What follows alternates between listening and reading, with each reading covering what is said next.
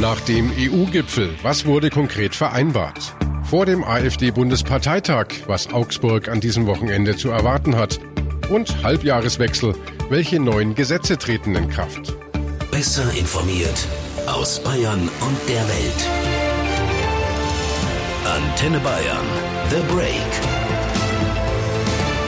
Hallo beim Nachrichtenpodcast von Antenne Bayern. The Break ist eure Auszeit für mehr Hintergründe, mehr Aussagen und Wahrheiten zu den wichtigsten Themen des Tages. Es ist Freitag, der 29. Juni 2018. Redaktionsschluss für diese Folge war 16 Uhr. Ich bin Antenne Bayern Chefredakteur Ralf Zinno. An diesem Wochenende findet in Augsburg der Bundesparteitag der AfD statt. Was hier zu erwarten ist, darüber sprechen wir gleich. Aber zuerst schauen wir natürlich auf den EU-Gipfel in Brüssel, der offenbar mit einem Erfolg zu Ende ging. Die ganze Nacht hatte Kanzlerin Merkel durchverhandelt und heute Nachmittag die Ergebnisse präsentiert. Das, was wir hier gemeinsam erreicht haben, ist doch ähm, mehr, als vielleicht ähm, ich selber gedacht hätte, auch wenn es noch nicht vollkommen ist. Ich habe immer wieder gesagt, wir werden heute hier kein gemeinsames europäisches Asylsystem verabschieden. Ich glaube, das, was man erreichen kann in dieser Zeit, ähm, ist äh, auch äh, realisiert worden. Ich würde sagen, wenn das wirklich alles umgesetzt wird, dann ist das mehr als wirkungsgleich. Das ist dann ein wirklicher substanzieller Fortschritt. Die EU-Länder sind sich also scheinbar beim großen Streitthema Migration seit langem mal wieder einig. Es wird eine Verschärfung der europäischen Asylpolitik geben.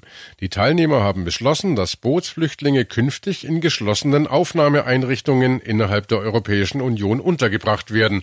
Zudem wird geprüft, ähnliche Sammelzentren in Nordafrika in Absprache mit den betroffenen Ländern einzurichten.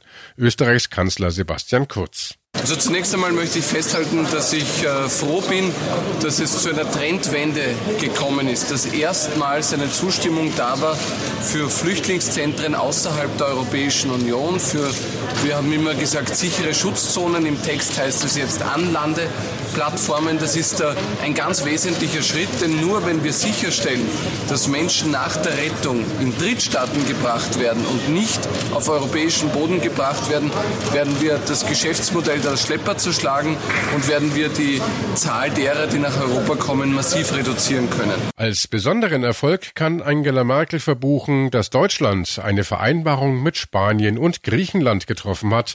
Diese beiden Länder nehmen die Flüchtlinge zurück, die an der deutsch-österreichischen Grenze aufgegriffen werden und bereits in Spanien und Griechenland registriert sind. Im Gegenzug werden wir darüber äh, reden, wie wir auch Griechenland und Spanien in der Frage der ankommenden Flüchtlinge natürlich unterstützen können, vor allen Dingen auch auf den ägäischen Inseln. Wir werden auf der anderen Seite mit Griechenland und Spanien daran arbeiten, gerade Flüchtlinge, die im Zusammenhang mit der Familienzusammenführung nach Deutschland kommen, dann auch schrittweise nach Deutschland zu bringen. Darüber dürfte sich nicht nur die CSU freuen, sondern auch der andere Koalitionspartner, die SPD. Andrea Nahles hofft nun, dass der Streit zwischen CSU und CDU endlich beigelegt wird. Insgesamt äh, kann man sagen, begrüßen wir dieses Ergebnis. Äh, die Gespräche laufen ja jetzt teilweise auch bilateral, trilateral weiter. Wir werden das also weiter verfolgen. Ähm, und ich denke insgesamt aber, dass das eine sehr gute Grundlage ist. Meine Aufforderung geht jetzt an die CDU, CSU, dass äh, sie diesen Impuls hier auch nimmt, um sich dann intern auch zu verständigen, wieder zur Sacharbeit zurückzukommen und äh, ihren Konflikt beizulegen. Und wie sollte es anders sein? Die Opposition im Deutschen Bundestag, die kritisiert die Vereinbarungen. Hören wir mal, was Grünen-Chefin Annalena Baerbock, FDP-Chef Christian Lindner und Sarah Wagenknecht von den Linken zu den EU-Beschlüssen sagen. Wenn man sich das Dokument, was jetzt ja als großes einigendes Dokument gefeiert wird, genau anguckt, äh, sind natürlich viel mehr Dinge ungeklärt, als dort in irgendeiner Weise geklärt sind. Geklärt ist eigentlich nur, dass die EU jetzt sehr massiv auf Abschottung setzen wird. Mit vagen Ankündigungen, mit abstrakten Zielbeschreibungen und äh, mit der Methode der Freiwilligkeit äh, wird man nicht die Ordnung in Europa erreichen, die wir brauchen, um unsere Freiheit ohne Schlagbäume auf diesem Kontinent zu sichern. Für die Lösung, die wir in Europa brauchen, da ist einiges zu tun. Dieser Gipfel hat keinen Beitrag gebracht, weder zur Humanität noch zur Solidarität noch zur Ordnung. Harte Kritik also, aber der befürchtete GroKo-Knall in Berlin könnte jetzt abgewendet sein. Die Frage gebe ich gleich mal weiter an Antenne Bayern-Reporter Jörg Ratsch in Berlin. Jörg, wird sich Horst Seehofer zufrieden zeigen mit den Vereinbarungen und die Koalition fliegt jetzt vielleicht doch nicht auseinander, wie er zuletzt befürchtet?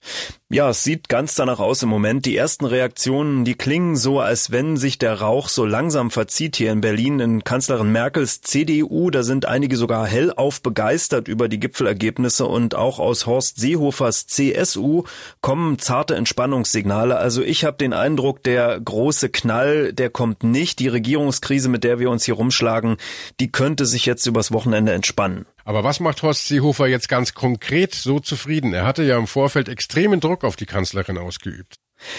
Ja, wenn man sich mal anguckt, was die EU-Länder da aufgeschrieben haben in ihrer Gipfelvereinbarung, da steht eine Passage drin, die klingt so, als wäre sie direkt für Horst Seehofer geschrieben. Da steht nämlich, dass die EU-Länder die sogenannte Sekundärmigration innerhalb Europas künftig verhindern sollen und dass die Mitgliedsländer dafür alle notwendigen Verwaltungsmaßnahmen ergreifen können. Damit bekommt Seehofer, so verstehe ich jedenfalls diesen Satz, äh, im Prinzip den europäischen Segen, dass er zur Not auch Maßnahmen an der deutschen Grenze verschärfen kann. Und das war ja seine Kernforderung. Ja, richtig. Und wie geht's denn jetzt in dem Streit weiter? Was sind die nächsten Schritte, damit sich die Lage wieder entspannt? Ja, es wird jetzt erstmal viele Telefonate geben. Horst Seehofer und Angela Merkel, die werden jetzt äh, miteinander sprechen oder haben vielleicht auch schon miteinander telefoniert. Seehofer hatte angekündigt, wir werden am Freitag nach dem Gipfel miteinander reden und dann am Samstag auch nochmal, vielleicht sogar mehrfach und dann äh, beraten übermorgen am Sonntag die Parteigremien von CDU und CSU darüber, was erreicht wurde auf diesem Gipfel und ob man damit zufrieden ist und somit diese Unions- und auch Regierungskrise abhaken kann. Wir warten also ab, ob Seehofer und der CSU der erzielte Kompromiss auf EU-Ebene reicht. Am Sonntag wollen sich die Parteien dann äußern.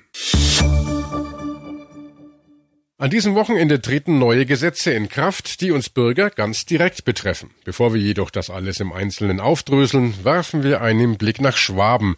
Denn in Augsburg findet an diesem Wochenende der Bundesparteitag der AfD statt. Und äh, die Stadt bereitet sich auf den größten Polizeieinsatz in ihrer Geschichte vor. Rund 600 Delegierte der AfD werden erwartet und linksradikale Gruppen haben Proteste angekündigt. Für Augsburg bedeutet das Ausnahmezustand. 2000 Polizisten sind im Einsatz, sämtliche Straßen sind ab morgen komplett gesperrt und das Gebiet um die Messe sowieso. Bei mir ist jetzt meine Kollegin aus der Antenne Bayern Nachrichtenredaktion Stella Plassibat. Stella, du bist Augsburgerin. Was kommt da auf die Bürger jetzt zu? Ja, viele Straßen sind gesperrt worden. Es wird eine ganze Reihe von Gegendemonstrationen geben. Das heißt eben, nicht nur um das Messegelände herum wird's eng, sondern auch in der Innenstadt. Aber erst zum Messegelände, da hat die Polizei sogar ein Gefängnis aufgebaut. Also keins mit Gittern und so, sondern einfach ein paar Baucontainer. Da sind zwei Staatsanwälte das ganze Wochenende über vor Ort. Und wenn Menschen in Gewahrsam genommen werden, dann kann das quasi gleich abgehandelt werden. In der Innenstadt ist es deswegen problematisch. Es haben Linksradikale einen Krawallführer herausgegeben. Da wurde richtig zu Gewalt aufgefordert, zu Zerstörung. Es wurden Ziele genannt, was angegriffen werden soll. Ja, und deswegen sind vor allem die kleinen Geschäfte in großer Sorge, haben vorsorglich mal einfach beschlossen, zuzubleiben. Und äh, viele haben sich verbarrikadiert, manche haben Sicherheitsdienste engagiert. Also es ist schon so ein bisschen Hamburg G20 Gipfel-Feeling in Augsburg dieses Wochenende. Und es gab auch schon eine erste Festnahme. Ein 23-jähriger Augsburger wurde von der Polizei vorläufig bis zum Sonntag in Gewahrsam genommen. Der junge Mann soll Gewalttaten angedroht haben, doch nähere Einzelheiten will die Polizei zu ihm und seinem Umfeld nicht machen. Parallel dazu hat die Stadt gegen eine linke Aktivistin aus Stuttgart ein Betretungsverbot für ganz Augsburg erlassen. Ihr Widerspruch dagegen wurde am frühen Nachmittag vom Verwaltungsgericht abgelehnt. Aus Augsburg Klaus Wittmann in Schwaben. Der Flug wird gestrichen oder das Hotel empuppt sich als Absteige. Ab diesem Sonntag, dem 1. Juli, greift ein neues Reiserecht. Bei einigen Neuerungen können Urlauber profitieren. Zoe Tassovali hat sich für uns das mal genauer angeschaut. Zoe, was ändert sich denn konkret? Ja, so einiges. Es ist ja so, dass sich inzwischen viel mehr Menschen ihren Traumurlaub mit ein paar Klicks im Internet selbst zusammenstellen, statt ein Pauschalangebot zu buchen, wo alles schon drin ist. Wer nur einzelne Bausteine wie Flug, Hotel oder Mietwagen online gebucht hat, der war ja bisher nicht gegen eine Pleite des Veranstalters abgesichert. Jetzt schon. Außerdem müssen Reisebüros oder Portale künftig genau darüber informieren, ob derjenige, der bucht, auch Ansprüche des Pauschalreiserechts hat oder nicht. Tun sie das nicht, äh, dann haften sie wie ein Reiseveranstalter. Also mehr Schutz für Urlauber. Also es gibt schon sehr viele Vorteile für Reisende, vor allem für Pauschalurlauber. Beispielsweise kann man Mängel einer Pauschalreise innerhalb von zwei Jahren nach der Reise anzeigen. Bisher ging das ja nur innerhalb eines Monats. Ich bezweifle aber, dass sich irgendjemand noch daran erinnern oder beweisen kann, ob sein Essen im Hotel vor zwei Jahren schlecht war. Ja, das stimmt vermutlich nicht. Das klingt aber trotzdem erstmal alles schön und gut, aber es gibt doch auch ein paar Nachteile.